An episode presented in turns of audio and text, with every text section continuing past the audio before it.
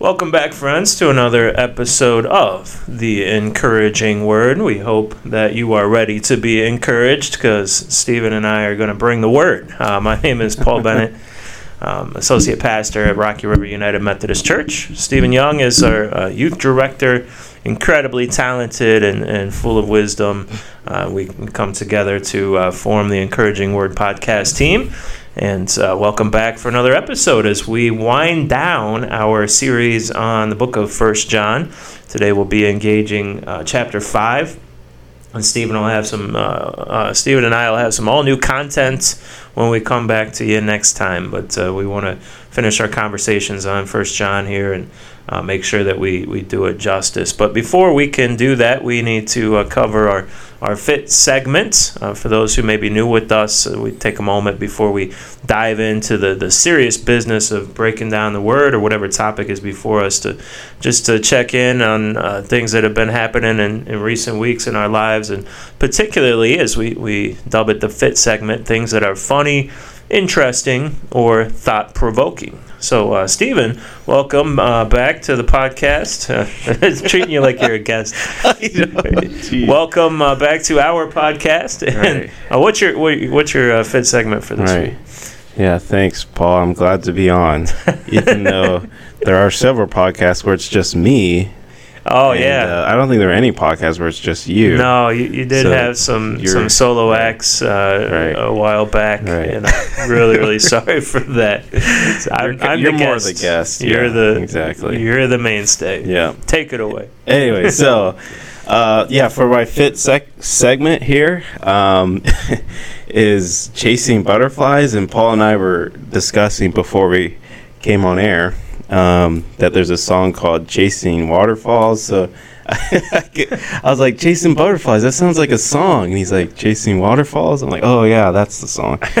so, um, but yeah, I was in the, I like to spend time in the metro parks. And I was um, with my camera and just walking, taking pictures and stuff. And there was this butterfly that was on the shore. Now this sounds like really, I don't know, like poetic-ish.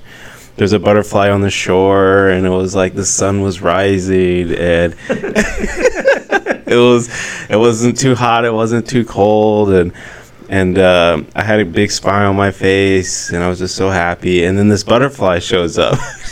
Actually, the butterfly was already there, so I'm like walking the shore, the butterfly's there, and and it was a yellow and black butterfly. I should know what it is. I think I do know what it is. No, I don't know what it is, but I did look it up, but I forgot what it is. Called a Steelers butterfly? No. No? Okay, no. Just guess. And, yeah, not Steelers. Oh. It was black and yellow, though. Black and yellow. Um, so I took. I was running around trying to take a really good picture of it, um, but it, of course it's a butterfly, so it tend, they fly away. But it was funny, though. The wind was such was blowing in such a way that it would fly away, but then kind of fly back, I guess, to the spot. Just because I guess the wind was blowing it back, and it was trying to fly really hard. So then it would land pretty close to the spot it took off. So I was just kind of chasing it around and trying to get the best shot that I could because it kept coming back to the spot. And that's something that typically never happens when you're trying to take pictures of butterflies. Um, so I was really excited about that. I got some good shots. Um, I guess if you're my Facebook friend, you could see them. I don't know how else I should, could share them, but yeah, I got some good shots. It was a lot of fun. So, wow, I was yeah. really vibing with you there for a minute. That was uh, quite a, a tranquil right. scene that yeah. you described. Yeah, I wish I had caught you on camera yeah. catching the butterfly on camera. Uh, right, that'd have been yeah, been weird. We could have no. like used it during a worship service, put it up there on screen, right. and and allow people to just sit back and spend a few moments of silent meditation watching you chase the butterflies. Yeah. That's cool. That's cool. I, I uh, I'm uh, fascinated by your, your photography and some of the things, that, the lengths that you go to achieve some of the pics that you get. And uh, there's really some incredible things that, that you've been able to get pictures of. And Um, I, I would love to reenact that scene sometime. It, uh, yeah, chasing yeah. butterflies is right. usually lightning bugs and other things, but if I was a photographer, I would probably choose butterflies. Yeah, yeah. Good. Uh, so uh, I'm going to take things to a slightly different extreme with my with my fit. Um, So I, I shared last time we were on about a, a short trip that my family took to Virginia for a wedding. And on our way back, we, we stopped at uh, the, the battlefield marking the Battle of Antietam. So uh, Stephen was chasing butterflies. I was walking battlefields. A little bit different. But uh, yeah. uh, I had been there before a number of years ago. And, and um, I wouldn't call myself a Civil War buff because I don't want anybody to think I actually know anything. But and I do enjoy buff either. I'm not, I'm not You're not buff, buff either. So. Well, a Civil War buff is... is uh you know, back in the day they weren't as buff, so oh, yeah, maybe yeah. buff compared right. to Civil War. You're also era. Giant compared to them too. They were really short. Yeah, we're not so. really short, but shorter. This is true. So, and when you're as big as as tall as I am, you, you yeah. can be buff, and it's not right. as as recognizable because your muscles are oh, stretched. Yeah.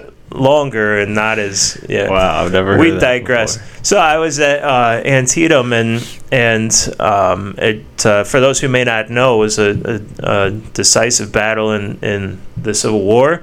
Um, it I guess would be recorded as a, a Northern victory, um, although it was uh, the, the bloodiest and, and deadliest single day in the American Civil War, um, or in, in any American military conflict. So the bloodiest single day in all of American history, ultimately. And uh, so just uh, being in that space and, and knowing what took place there was uh, was really overwhelming in a sense. Um, but the the neat uh, tidbit that I picked up this time is that at the time, uh, President Lincoln was looking for uh, a northern victory um, upon which is uh, the momentum from that victory would allow him to uh, to offer the Emancipation Proclamation. And uh, though it wasn't quite as decisive of a, a victory as as he had hoped, uh, he felt it was enough to to uh, kind of set a foundation for him to offer that, and and he did so. So the Battle of Antietam, as bloody and as deadly as it was, um, ultimately was the catalyst that allowed him to offer the Emancipation Proclamation, even though it was uh, years before um, things really played out the way they needed to, and it's still a work in progress. But uh, but just a, a really powerful uh, place to spend time in, lots of, obviously, uh, history if you're, you're into that stuff, but big picture ramifications as well that uh, fascinating to me. So, um, yeah, I, lo- I love battlefield hopping. Stephen loves chasing butterflies, and yeah. you know we we uh, meet on middle ground here, I guess, doing podcasts. Right, right. Yeah. Yeah. My side is usually more. Li- I call my side the light side. Paul's side's the dark side. We, dark side. We turn the lights off on his side, so you guys can't see it since it's a podcast. But it's a big my half of the room. Here. Yeah, yeah. yeah. yeah. It's very symbolic. Right. We we better get to First John before we completely yeah, uh, fall apart again. So you're going to read chapter five for us? Right. So I'm going to read uh, First John chapter five. This is the last chapter, and uh, this has been an, a great journey, um, and really excited about getting into chapter five. So um, this is actually going to be a little different translation. This is um, the E S V, so this might, might sound a little bit different than what we're We typically read, but um, it's pretty close to N I V. All right, First John chapter five. Everyone who believes that Jesus is the Christ has been born of God, and everyone who lives and everyone who loves the Father um, loves whoever has been born of Him. But this we know, that that we love the children of God when we love God and obey His commandments. For this is the love of God, that we keep His commandments, and His commandments are not burdensome. For everyone who has been born of God overcomes the world, and this is the victory that has overcome the world, our faith. Who who is it that overcomes the world except the one who believes that Jesus is the Son of God? This is He who came by water and blood, Jesus Christ, not by water only, but by the water and the blood. And the Spirit is the one who testifies, because the Spirit is the truth. For there are three that testify, the Spirit and the water and the blood. And these three agree. If we receive the testimony of man, the testimony of God is greater, for this is the testimony of God, that he has been born, that he has borne concerning his Son. Whoever believes in the Son of God has a testimony in himself. Whoever does not believe God has made him a liar, because he has not believed in the testimony that God has born, born concerning his Son. And this is the testimony, that God gave us eternal life, and this life is in his Son. Whoever has the Son has life. Whoever does not have the Son of God does not have life. I write these things to you who believe in the name of the Son of God, that you may know that you have eternal life. And this is the confidence that we have toward him, that if we ask anything according to his will, he hears us. And if we know that he hears us, and whatever know that he hears us, and whatever we ask, we know that we have the requests um, that we have asked of him. If anyone sees his brother committing a sin not leading to death, he shall ask. Um, he shall ask, and God will give him life.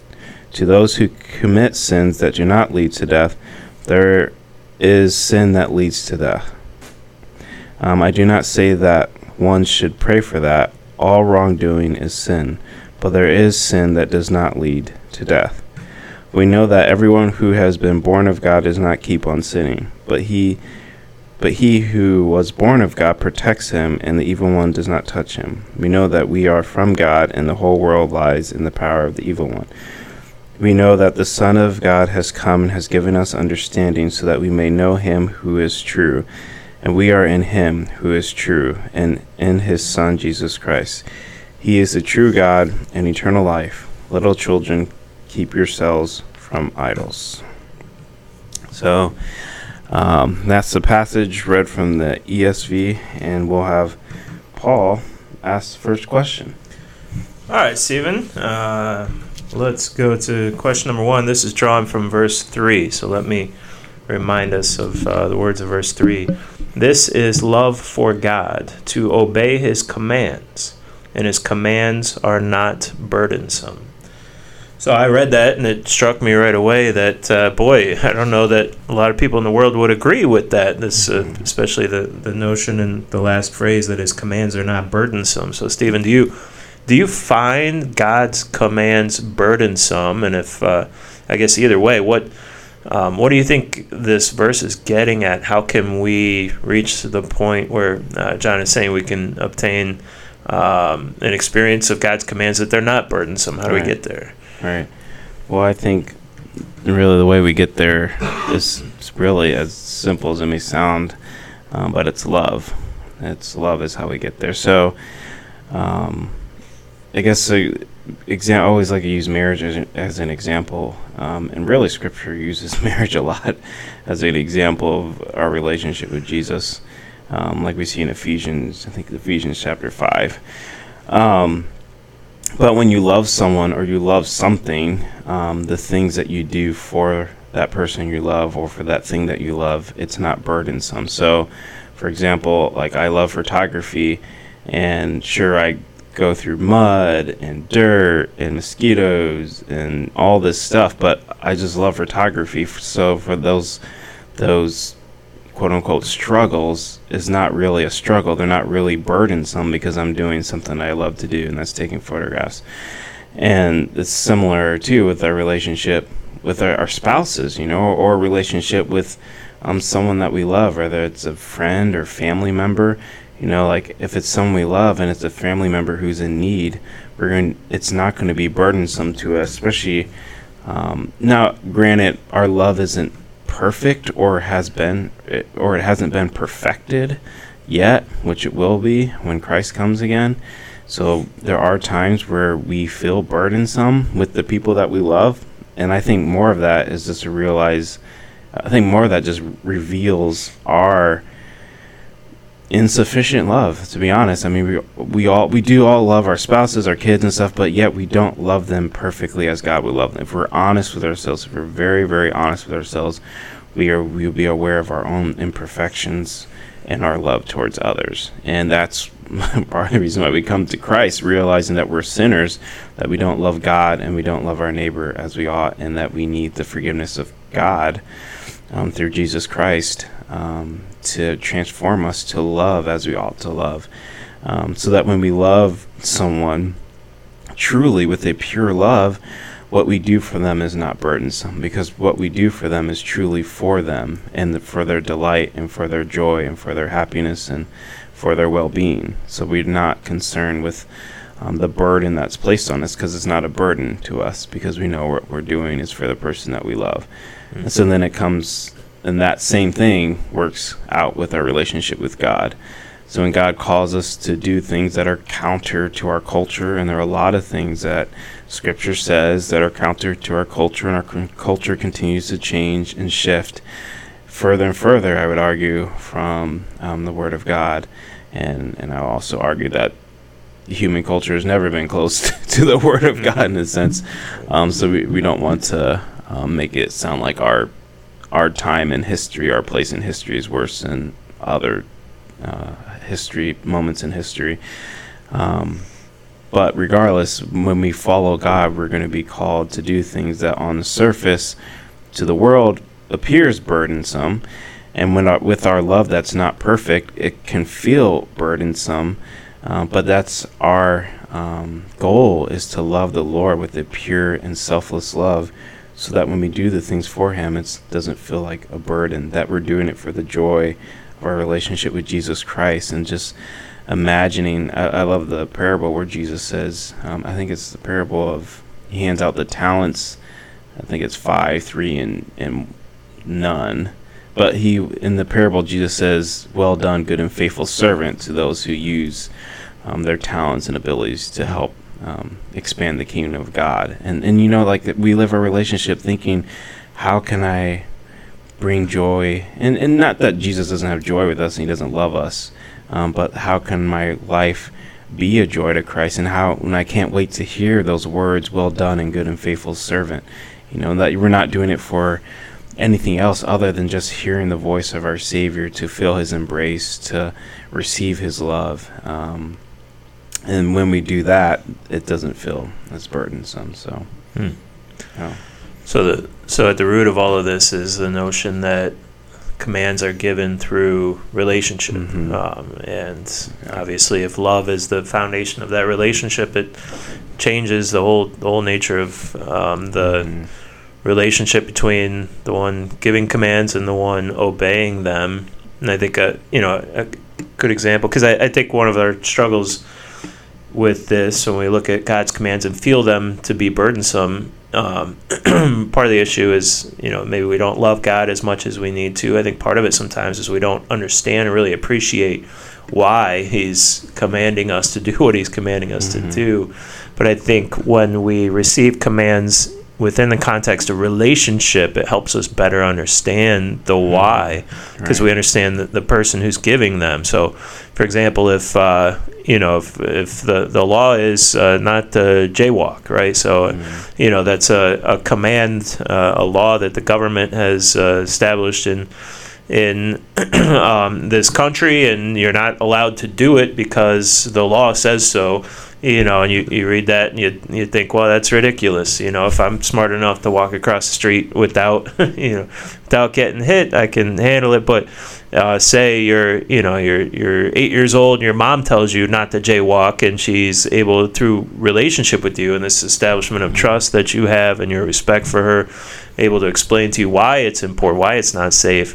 Um, you receive that command uh, generally very differently. So I think that, right. that notion of love in, in the context of relationship right. does change everything. It doesn't mean that we always understand um, right. all of God's commands, but if there's an establishment of, of trust and respect between us, um, right. we can kind of fill that void where we don't understand with at least a, a sense of respect right. uh, for who's giving the command. Right. Yeah, so we give those commands, like when we receive those commands from a loving God, it, how we respond is different. And not to go too far into this, because this is, you could talk about this forever, but also you got to look at the spirit of the commands, or the spirit of the law. You know, the commands are given for our own well-being, for our own joy, that Jesus said, I come to give life to the full, a life in abundance, you know, and that's through his commands. And, and through those commands, we can live a life that that can truly bring joy and happiness. So you got to look at the spirit of the commands as well. And the same, I would say, argue the same with some of the laws in our country, though they're not perfect. But you think of jaywalking, the spirit of jaywalking is that so you don't get hurt, you know. So it's like, and it's for the love right. of your neighbor, you know. It's that's why you don't want to jaywalk, because you could hurt yourself or others. So, but yeah, I digress a little bit. So we're going to go next question we have.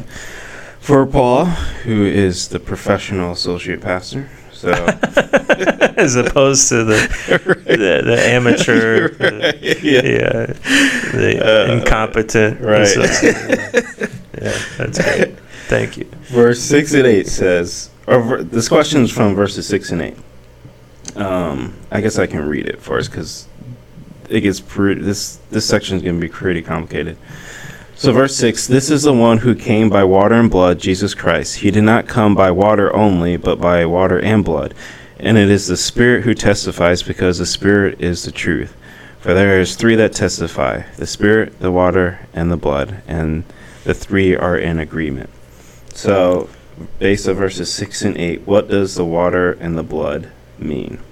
I guess you could also add in the Spirit. And the Spirit. Yeah.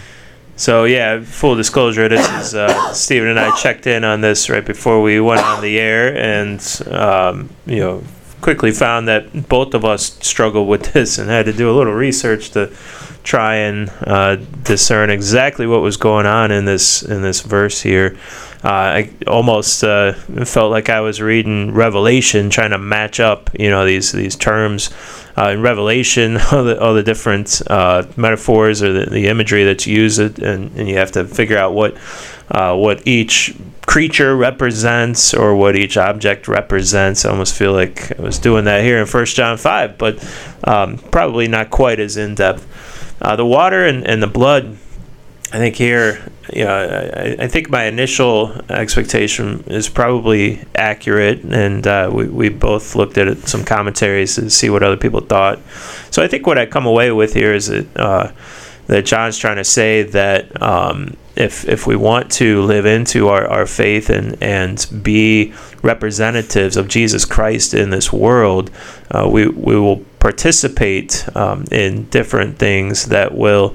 Uh, in and of themselves, our participation in these things, the fact that they exist within the community of Christ, will be a, a living testimony to the power and the love and the grace of Jesus Christ. And and um, Jesus really modeled these for us. So in one verse here, you see Jesus kind of comes and, and brings these. Uh, verse six, uh, this is the one who came by water and blood. Um, but later on, it's the water and the blood and the Spirit that are testifying uh, continually, even uh, beyond Jesus' earthly life, to his uh, to his his grace and his truth and his um, his sonship of, of God. So, water and, and blood. I, I think immediately I go to uh, baptism and uh, the Eucharist, the Lord's Supper. And uh, Jesus came by water. It's part of our, our baptism liturgy. We talk about how Jesus came through the water of a womb.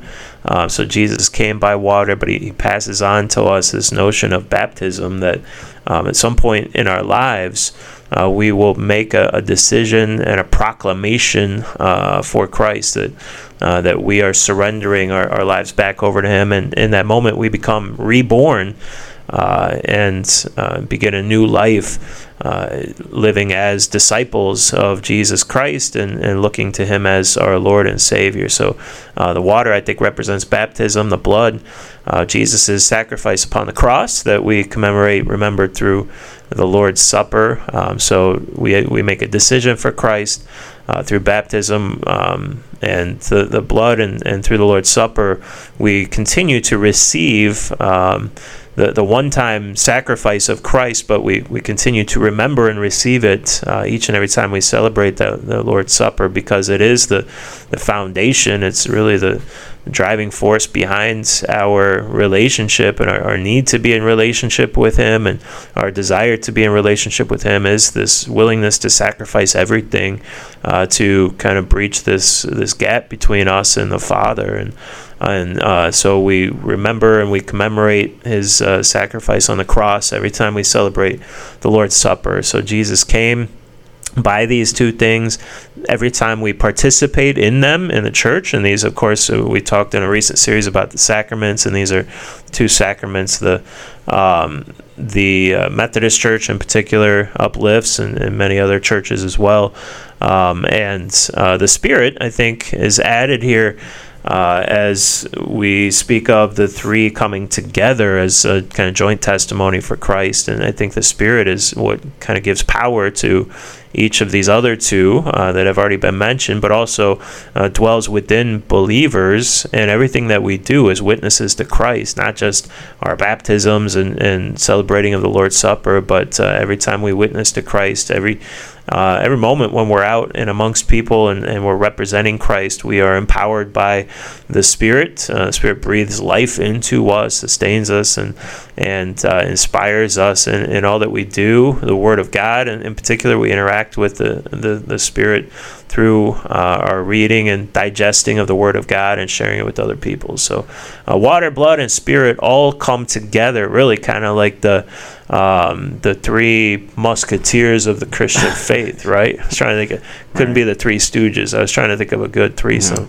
No. Uh, earth, wind, and fires. The earth, wind, and fire of the Christian faith. Uh, yeah, I don't know. Yeah. That's almost too close and yet right. very far at the same right. time. But uh, yeah, I think that's that's that would be my breakdown. But there's a lot of uh, mystery packed into this. I don't know that scholars all uh, necessarily agree with what I shared. There's some other theories on this as well. No, no I, I would agree with what you're saying there. Um, that the water, blood, and the Spirit. Um, and and I gotta my apologies. There's a passage in John that Paul and I were talking about before we got on air that I really wanted to bring up, because the more I've studied First John, the more I've seen crossover between First John and John's Gospel. Mm. Um, so almost it would have been fascinating to, if you have, if someone has the time to read through both together, even though John's Gospel is a lot longer, but I think you'll see just a lot of crossover uh, between the two. Um, and, and the testimony of Jesus is seen most clearly, as Paul said, in baptism and the Spirit's testimony and Jesus' death on the cross. Um, all right, so we'll jump to our next question here, which is, wait, is it your question to me? Right? Uh, yeah, I think yeah, um, yeah, so I'm up. I, I don't want to load you up with too many questions. Yeah, you know, my I, I may out. be a professional associate pastor, but my brain will still go into shutdown right, yeah, mode. Yeah, that's true. Too many I questions. Still have limits. Uh, so my next question is drawn from verses fourteen and fifteen, and, and in these verses, Um, John talks about the confidence uh, with which we should approach God um, and pray to God and, and petition uh, God for the things that we are seeking, um, and the confidence that we should have in, in his response. So quickly it, it reads, "This is the confidence we have in approaching God, that if we ask anything according to his will, he hears us.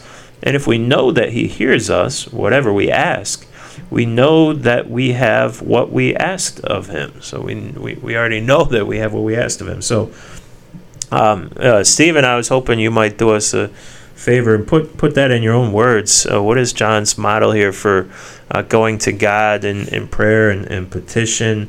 And how do we get to this level of faith with that, that last phrase here that implies that we can reach a point where we can ask for something, and if we know it's God's will, that we can also trust that we've already received it, even as we, we ask for it. That's quite a level of confidence. So right. break that down for us. Yeah, I think that, yeah. And I, I think here in this last chapter of John, John's really been making the case. This is one thing we maybe we talk about later, but there are certain themes in John that come across um, throughout the this whole letter. And one of those themes is um, helping build confidence in the believer that they are, um, that they are in fact, that they do in fact know Jesus Christ. Mm-hmm. And he gives a couple litmus tests essentially to help to help people understand if I know Christ, and um, and that's typically through do you you ask do you love Christ, do you love your neighbor, and do you follow his commands? Or kind of in big picture. Um, how we know if we're followers of Christ. Um, first, we confess Christ. Um, we confess our sins to him, you know, and we believe that we are sinners. We believe that Christ has saved us. Um, we also, another evidence of that is that we love our neighbor, so that we, we love those around us. And not just a love of the world, but a love of Christ. I would say the love of the world is different than the love of Christ, and uh, I think John has also made that argument as well. Um, but the love of Christ is how we show that love to our neighbors. It gives evidence and testimony that we've been changed by Christ and that we know Christ. And also how we live our life. Um, and we talked about commands earlier. those commands aren't burdensome because we love Jesus. Now, of course, our love isn't perfected, so we are going to experience burdensomes and trials, um, trials that feel burdensome. Um, but yet we know within our heart that we truly love God and that we're willing to follow his commands um, because we love him so much. And when we pass those litmus tests, and we and we um, also have testimony of the Spirit within us that gives us confidence, um, this confidence through the Spirit, and from this confidence we're able to come to God in prayer, and we can approach God. There's another verse in Hebrews that speaks about approaching God's throne with confidence um, as well, which I don't know that passage here. I think it's Hebrews twelve or Hebrews two or three. It might be chapter four. So it, it's around it's around there. It's a pretty well-known passage um, that speak about having confidence when we come before the throne of God, um, that we know that we know Christ, and that through Christ, um, that God sees Christ in us. And also John says that when Christ appears, we will be like him, right? So um, when God sees us, he sees his son. And um, so we can have confidence before the throne of God, and confidence in our prayers, right? And and reason we can have confidence in our prayers because our prayers are going to start to reflect what Jesus would pray for, all right?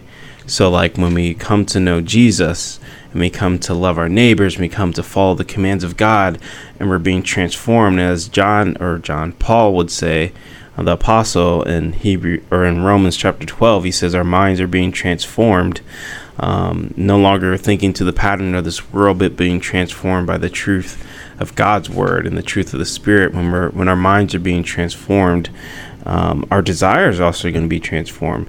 So what we desire, what we think, and what we want is going to reflect Christ, right?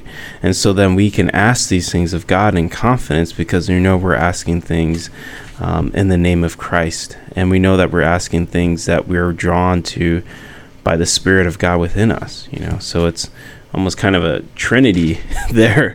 Um, we come before God um, through the sacrifice of Jesus Christ and being like him, um, and using the Spirit and having the Spirit um, giving us this desire to pray for the things that we know Christ would pray for. Um, so then we can know that what we ask for is that we will receive, you know.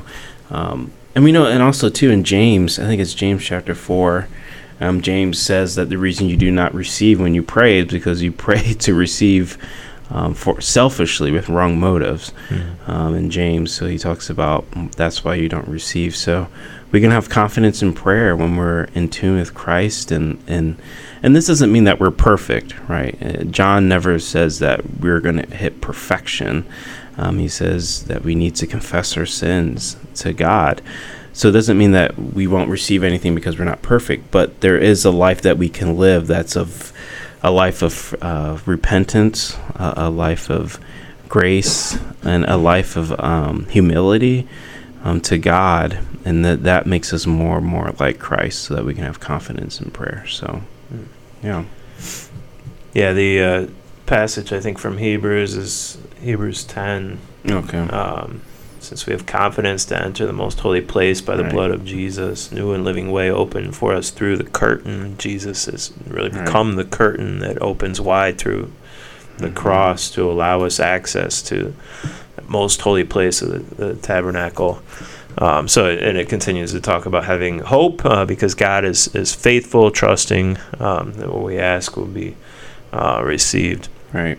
So, yeah, I think you, you nailed it uh, spot on. And the best I can do to to supplement what you said, I think, is uh, an example came to mind of how in our faith we are so infantile in our understanding of the spiritual world and what yeah. is really good for us and not good for us. So if you have a, you know, a, a two-year-old, say, that um, goes up to its, his, his mom every day and asks for a box of cookies, you know, she's going to say no. But if a two-year-old walks up and asks for a bag of carrots, she's going to say yes. Well, mm-hmm. if we can get our our our our souls and our hearts healthy enough such that we understand the difference between a cookie and a carrot mm-hmm. in the kingdom of God, and we're asking God for what truly is healthy, uh, then I think we can trust without a doubt uh, God, like any good and loving parent, is going to provide their, their children with what they need, especially if it's also what they want. Um, but we have to get the cookies and carrots straight in our head before we can have that kind of relationship with God where we can truly expect God to respond in, in the way that we hope and have that level of confidence. And because we're also, um, you know, I speak for myself uh, first and foremost, so immature, so uh, so far to go in our faith, I don't always recognize um, what the right thing is and the healthy thing is in any given situation. So I'm begging my My my dad for, you know, boxes and boxes of cookies all the time. No wonder he doesn't hand them over, because he, he knows better uh, than I do. So, right. All right. This leads us into our next question that I have for Paul. Um, this is gonna come coming from verse sixteen, and I'm going to read that verse for us to give us some context. Verse sixteen, if you see any brother or sister committing a sin that does not lead to death, you should pray, and God will give them life. I refer to those whom, whose sin does not lead to death. There is a sin that leads to death. So, my question for our uh, our pastor on staff here is, what does John mean? There is a sin that doesn't lead to death. Wow. Well, ironically, my question for our youth pastor on staff here is going to be what what uh, what does John mean about uh, when he talks about a sin that does lead to death? So um, I will do my best to answer your question without treading on yeah. the answer to my question. All right. I'll let you cap it off. But um, so looking at uh, verse verse sixteen here, you know, if anyone sees his brother commit a sin that does not lead to death, so we're we're in community, we're observing uh, brother or sister of ours who is uh, sinning, and we're praying for them. It says he should pray, and God will give him life. Uh, refer to those whose sin does not lead to death. So uh, the context here is is accountability and, and kind of the uh, healthy s- spirit of community in which we encourage each other and and um, I think just hold each other accountable to certain lifestyle and and uh, healthy uh, spiritual path that God calls us to, which I think is something that uh, the church so often neglects nowadays. Is, is a real true sense of community um, in in the spirit of not wanting to quote unquote judge each other. We we struggle to. Um, struggle to even encourage or hold each other accountable because uh, you know, calling out somebody's sin is so, oft, so often interpreted as judging them, but um, it, it is possible to do so in love and, and within uh, in a healthy way within the true sense of Christian community. But uh, the the different notions of sin differentiated here kind of throws you off on first reading. You look at it and you're like, okay, what what is John talking about? I think um, my thoughts first go to this uh, comment, which is is uh, biblical, but I wish I had done some more homework to figure out the context. That all sins are equal in the eyes of the Lord, right? There's uh, this is concept within Scripture that all sins are equally um, destructive, or, or all sins, or, or God at least perceives our, our sins equal in magnitude, so to speak.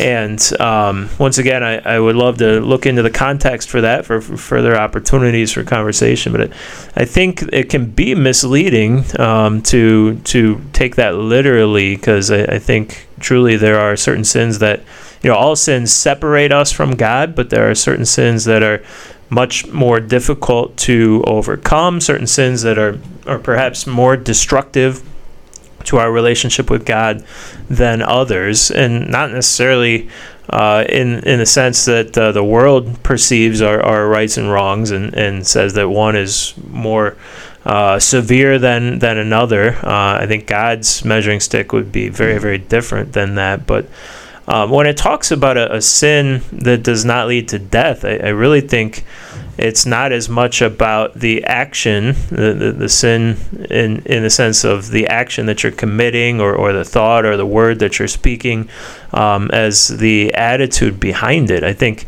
if uh, an individual is in a relationship with Christ, um, they acknowledge that they are a sinner and that they understand the concept of repentance and submission to Christ. They've surrendered their life over to Christ, and they are um, struggling with a particular area uh, that they uh, either either are not recognizing that they're struggling in, because uh, nobody else has come alongside them and helped them point it out, which is, once again, is kind of the context of this um, thought here in John. But uh, either they they haven't recognized it, or they've they've seen, boy, I'm I'm really uh, struggling with this uh, the sin of uh, lust, or I'm struggling with this sin of pride, or whatever the case might be. They're they're struggling with it. They've identified it. They've repented of it. Um, but they, they still find themselves tempted by it or drawn back to it, uh, so they're struggling to overcome it. You know, I think either of those two individuals are in a situation where they're co- committing a sin, they're still falling short, but either because they're they're ignorant of their, their sin, they're not aware that they're committing it, um, they they just haven't seen the light to, to kind of cast uh, uh, light on the darkness that they're living in, or Um, they are really, really trying to, to overcome it. They've uh, repented. They've turned it over to the Lord, but they just are, are struggling, and they keep pulling it back and keep falling into that same hole over and over. I think they are committing a sin that uh, does not necessarily lead to, to death, uh, because their their attitude towards their faith and towards Christ is still healthy. Uh, they are just living within the the uh, ugliness of their human nature, um, and so that those are the, the scenarios where I would imagine a, a sin would not lead to death. Uh, of course, there are you know other references throughout Scripture. Another area would be good to do a study on, where um, there you know certain sins or actions are described as unforgivable, uh, unforgivable sins, or you know, or Jesus makes a point to say, boy, that this is a, the lowest of the low. Um, and it'd be interesting to see what the patterns are behind those. You know, what, what are the nature of those sins? Um, because certainly some that uh, I think speak to more, more to somebody's heart and their attitude uh, can be uh, borderline un, unforgivable if you take that literally, or at least uh, um, if you persist in them, demonstrate that the person, you know, even though they claim to have a healthy faith, they they are not. So it's almost like their actions are, are and their unwillingness to acknowledge their sin, own it, and, and repent of it, and work on it, is uh, demonstrating that all, uh, although they say they are a person of faith, that their faith is not sincere. So I think that's why um, that that sin does lead to death, because it's a sin that demonstrates Um, that their faith is not sincere, and, and they are not uh, in a healthy relationship with Christ, and, and so their heart is, has not achieved salvation. Um, so going around in circles, let's let's let you tackle, uh, unless you have a comment on that first. But what is this uh, sin that does lead to death? Is it uh, are you are you in line, or are you gonna um, put me in my place here? No, I mean I think this is a it's a really hard question to answer, and both Paul and I did a little bit of research, he, even before we got on air, to talk about it. Um, it's because it's just an interesting passage that we typically don't see this language in other places of Scripture. Mm. But um, uh, t- when using my um, study Bible, it points out a really good, um, I think it makes some really good points here. Um, I think a sin, so a sin that doesn't lead to death and a sin that does lead to death, the study Bible basically explains, which makes sense in the context of John's letter, is a sin that's unrepentant is a sin that leads to death. So it's a sin that um, does not seek the forgiveness of God, a sin that doesn't believe. Really, the greatest sin that we can, that the greatest sin is not believing the testimony of God regarding Jesus Christ. So, um, in that in that regard, if we don't accept the testimony of God and believe that Jesus Christ truly is the Son of God, then that is a sin that leads to death, because it will lead to us separated, leading to us separated from God. um, as opposed to a sin that does not lead to death, is a sin that um, forgive it seeks forgiveness, a sin that's repented of, a sin that's the blood of Christ has been shed for. Um, that being a, that's a sin that does not lead to death, because I guess it kind of does. I mean, it leads to the death of Christ, but it doesn't lead to our death.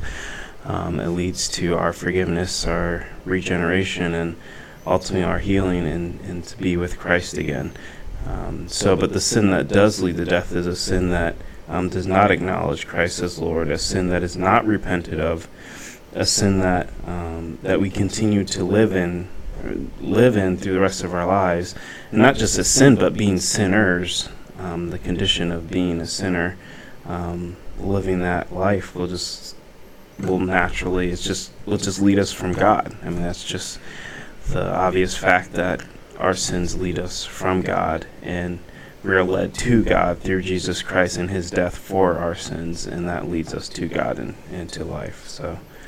I, I think the the key point here, the, the thing that's so misleading is we hear the word sin, or I'll speak for myself, I hear the word sin and I start rattling off in my head, okay, you know, seven deadly sins, these are examples of sins, or even in Scripture it, it goes down the list in multiple places and says, uh, don't be uh, sexually immoral, don't uh, covet your neighbor's wife, don't, um, you know, don't steal, don't lie, don't cheat, don't...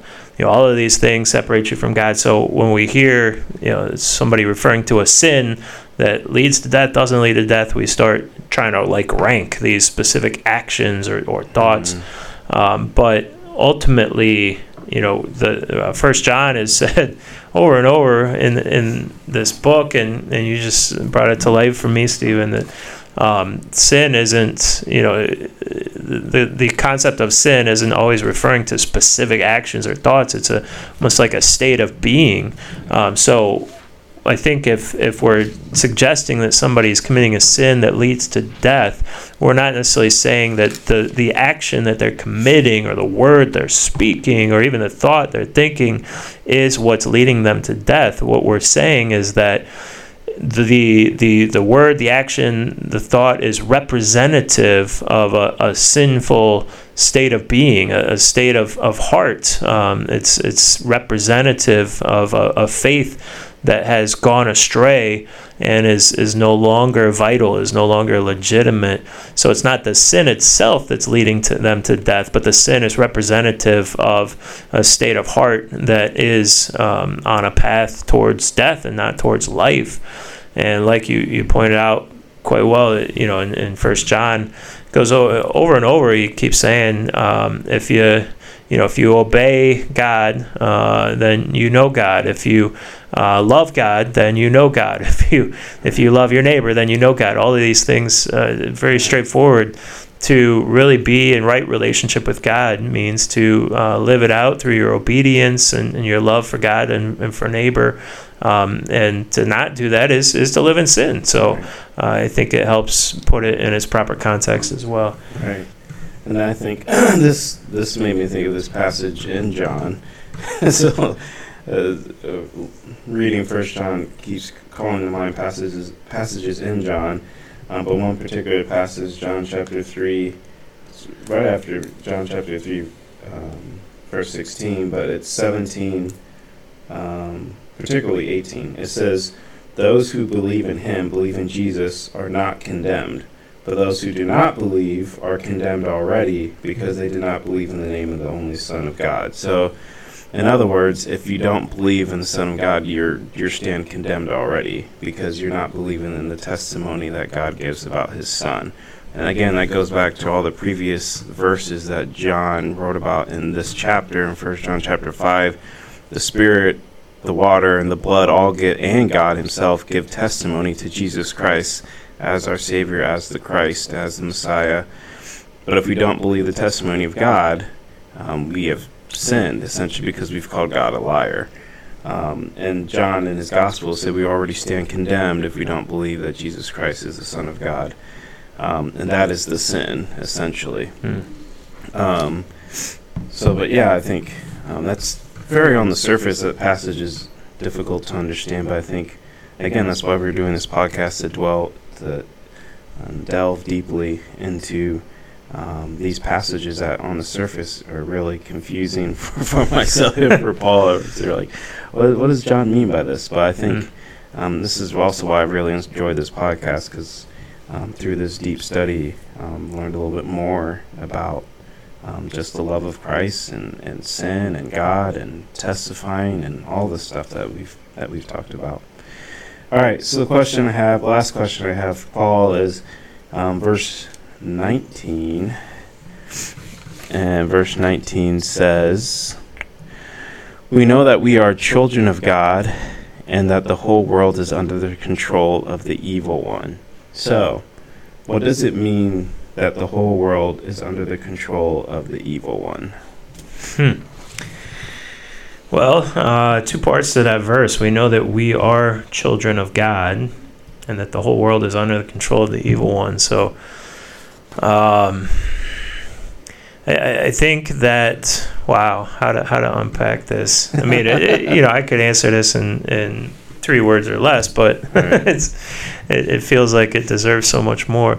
Uh, you know, the, we live in a fallen world uh, from the from the fall of humanity back in the, the Garden of Eden.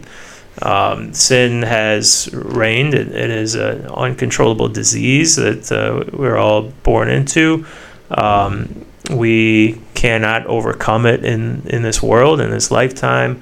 Uh, we are we are essentially uh, slaves to sin. We, we have no uh, control over it, and um, And the consequences of sin have, have followed us uh, throughout history. Um, but the, the the primary consequence of, of sin, the, the consequence that led to us uh, being separated from uh, the Father and uh, being, you know, condemned to uh, death in, in this world and and uh, and prevented from experiencing eternity, has been broken. That consequence has has been defeated by Christ upon the cross. But that doesn't mean that uh, the the evil one or Satan here is has been uh, conquered, uh, so to speak.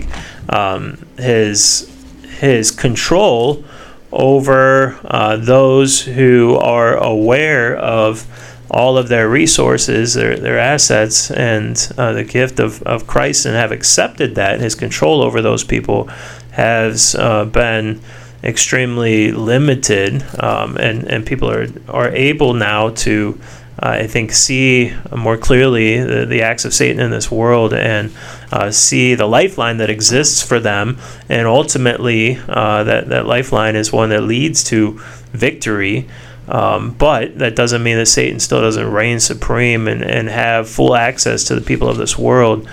Um, I, I guess it depends on how you define uh, control. So I, I, the image that comes to mind for me is this. Imagine the entire world is uh, is um, uh, held captive within a, a prison, you know, prison walls. And uh, all of us, because uh, this world is fallen, it, it, it's uh, subservient to sin.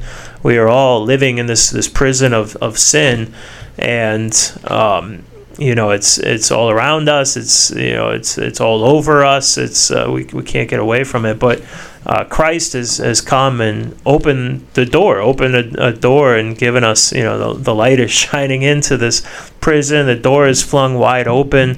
Um, but because you know we're we're so blinded by the darkness, um, we can't. You know, so many people in this world can't see that, can't find their way to that open door, um, or you know don't trust the the notion of walking through it. So you know, Satan still has people captive, even though in a sense they are free and that they have the ability to to walk right out of that prison.